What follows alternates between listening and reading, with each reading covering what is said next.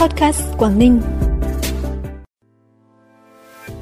Tỉnh Quảng Ninh và vùng Flanders, Vương quốc Bỉ sẽ tăng cường kết nối hợp tác trong nhiều lĩnh vực. Gần 100 thông báo tạm hoãn xuất nhập cảnh đối với những trường hợp chưa hoàn thành nghĩa vụ nộp thuế. Thủ tướng Chính phủ thị sát hiện trường vụ cháy đặc biệt nghiêm trọng tại Hà Nội là những thông tin đáng chú ý sẽ có trong bản tin podcast tối nay, thứ tư ngày 13 tháng 9. Thưa quý vị và các bạn, sáng nay, đồng chí Cao Tường Huy, quyền chủ tịch Ủy ban nhân dân tỉnh đã tiếp Bộ trưởng Thủ hiến vùng Flanders, Vương quốc Bỉ Jean Jambon cùng hơn 30 doanh nghiệp đang có chuyến thăm nghiên cứu cơ hội đầu tư vào Việt Nam. Hiện Quảng Ninh có hơn 20 quốc gia đang đầu tư, hoạt động kinh doanh phát triển với tổng số vốn đầu tư là hơn 11 tỷ đô la Mỹ. Trong đó có nhà đầu tư đến từ Vương quốc Bỉ đang triển khai đầu tư hạ tầng khu công nghiệp Bắc Tiền Phong và khu công nghiệp Nam Tiền Phong. Quảng Ninh là địa phương trọng điểm phát triển đầu tàu kinh tế ở phía Bắc Việt Nam. Flanders cũng là vùng trọng điểm kinh tế của Bỉ khi đóng góp đến 70% ngân sách quốc gia. Hai vùng có nhiều điểm tương đồng như là động lực phát triển của quốc gia và khu vực, sở hữu cảng biển, phát triển du lịch và công nghiệp. Bộ trưởng Jan Jambon đề nghị Flanders và Quảng Ninh cần tăng cường kết nối, hợp tác liên vùng, thường xuyên tổ chức các hoạt động trao đổi đoàn, xúc tiến thương mại, triển khai các dự án đầu tư trong các lĩnh vực như khu công nghiệp, cảng biển, năng lượng tái tạo, nông nghiệp. Tại buổi tiếp, đại diện các doanh nghiệp, nhà đầu tư đến từ vùng Flanders cũng đã giới thiệu khái quát một số lĩnh vực ngành nghề kinh doanh, đồng thời mong muốn được tiếp cận, mở rộng đầu tư, phát triển tại Quảng Ninh. Trên địa bàn thành phố Hạ Long hiện có khoảng 3.900 doanh nghiệp đang hoạt động, chủ yếu trong các ngành công nghiệp chế biến, chế tạo, xây dựng, bán buôn, bán lẻ, dịch vụ ăn uống, lưu trú.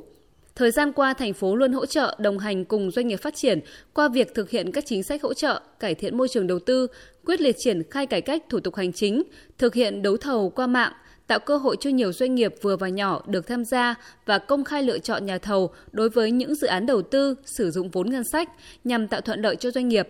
thành phố Hạ Long cam kết sẽ xử lý nghiêm bất kỳ đơn vị cá nhân nào có biểu hiện hành vi gây khó khăn, ách tắc cho doanh nghiệp, làm kìm hãm sự phát triển, kìm hãm nguồn lực thu hút đầu tư vào thành phố cũng như đối với tỉnh.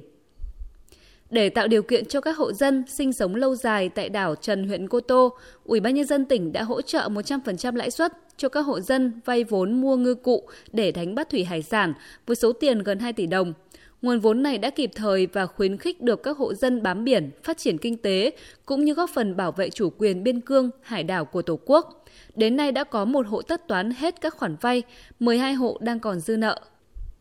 Nhằm nâng cao trách nhiệm của các cá nhân là người đại diện theo pháp luật của doanh nghiệp thuộc trường hợp đang bị cưỡng chế nợ thuế trong việc thực hiện nghĩa vụ với ngân sách nhà nước, Cục Thuế tỉnh đã áp dụng thông báo tạm hoãn xuất cảnh đối với cá nhân là người đại diện theo pháp luật của doanh nghiệp đang bị cưỡng chế, chưa hoàn thành nghĩa vụ nộp thuế kể từ tháng 11 năm 2022. Đến nay, Cục Thuế tỉnh đã ban hành gần 100 thông báo. Kết quả có 10 trường hợp doanh nghiệp đã hoàn thành nghĩa vụ nộp ngân sách nhà nước với tổng số tiền 17,3 tỷ đồng và được Cục Thuế hủy bỏ tạm hoãn xuất cảnh theo quy định. Bản tin tiếp tục với những thông tin đáng chú ý khác.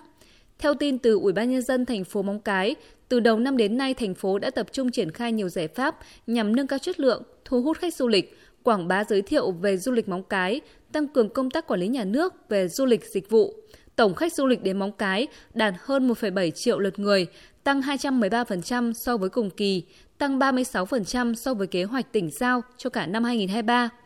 Chỉ tính riêng trong tháng 8 đã có hơn 245.600 lượt khách du lịch đến Móng Cái, tăng 307% so với cùng kỳ. Sáng nay, Hội Bảo trợ Người Khuyết tật và Trẻ Mồ Côi tỉnh phối hợp cùng chính quyền địa phương và các nhà hảo tâm tổ chức khánh thành nhà tình thương cho ba hộ gia đình người khuyết tật có hoàn cảnh khó khăn tại thị xã Đông Triều và thị xã Quảng Yên. Tổng kinh phí xây dựng ba ngôi nhà là gần 400 triệu đồng, trong đó Hội Bảo trợ Người Khuyết tật và Trẻ Mồ Côi tỉnh vận động Tổ từ thiện Chính tâm Hạ Long hỗ trợ 60 triệu đồng để xây mới một nhà và công ty trách nhiệm hữu hạn Yu Sung KN Việt Nam hỗ trợ 80 triệu đồng để xây mới một nhà và sửa chữa một nhà. Ngày 12 tháng 9, tại Trung tâm Y tế huyện Vân Đồn, Bệnh viện Sản Nhi Quảng Ninh phối hợp với cơ sở bảo trợ chăm sóc trẻ em có hoàn cảnh đặc biệt tỉnh, tổ chức khám sàng lọc miễn phí cho 56 trẻ em có biểu hiện mắc bệnh tim bẩm sinh trên địa bàn huyện. Trong đó phát hiện một trẻ bị thông liên thất và một trẻ bị biến dạng lồng ngực, chậm phát triển. Các trường hợp này đã được các bác sĩ của Bệnh viện Sản Nhi tư vấn và đề nghị tiếp tục khám ở tuyến trên để có hướng can thiệp, điều trị phù hợp và kịp thời. Liên quan đến vụ cháy trung cư đặc biệt nghiêm trọng làm nhiều người thương vong xảy ra tại phố Khương Hạ, phường Khương Đình, quận Thanh Xuân, thành phố Hà Nội, trưa nay Thủ tướng Chính phủ Phạm Minh Chính đã tới thị sát hiện trường.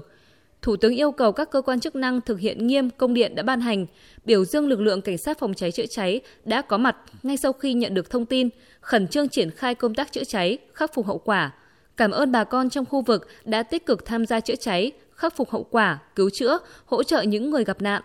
Tiếp đó, Thủ tướng đã tới Bệnh viện Bạch Mai kiểm tra công tác cứu chữa những người gặp nạn, động viên các y bác sĩ đang làm nhiệm vụ này. Thủ tướng mong các y bác sĩ sẽ làm hết sức mình để cứu chữa các nạn nhân, quan tâm động viên tinh thần nạn nhân và người nhà. Phần cuối bản tin là thông tin thời tiết trên địa bàn tỉnh. Đêm nay và ngày mai, thời tiết các khu vực trong tỉnh phổ biến, nhiều mây, có mưa, mưa vừa và rông. Trong mưa rông cần đề phòng có gió mạnh và xét, nhiệt độ giao động từ 25 đến 30 độ. Thông tin thời tiết cũng đã khép lại bản tin podcast tối nay. Trân trọng cảm ơn quý vị và các bạn đã dành thời gian quan tâm. Xin kính chào và hẹn gặp lại.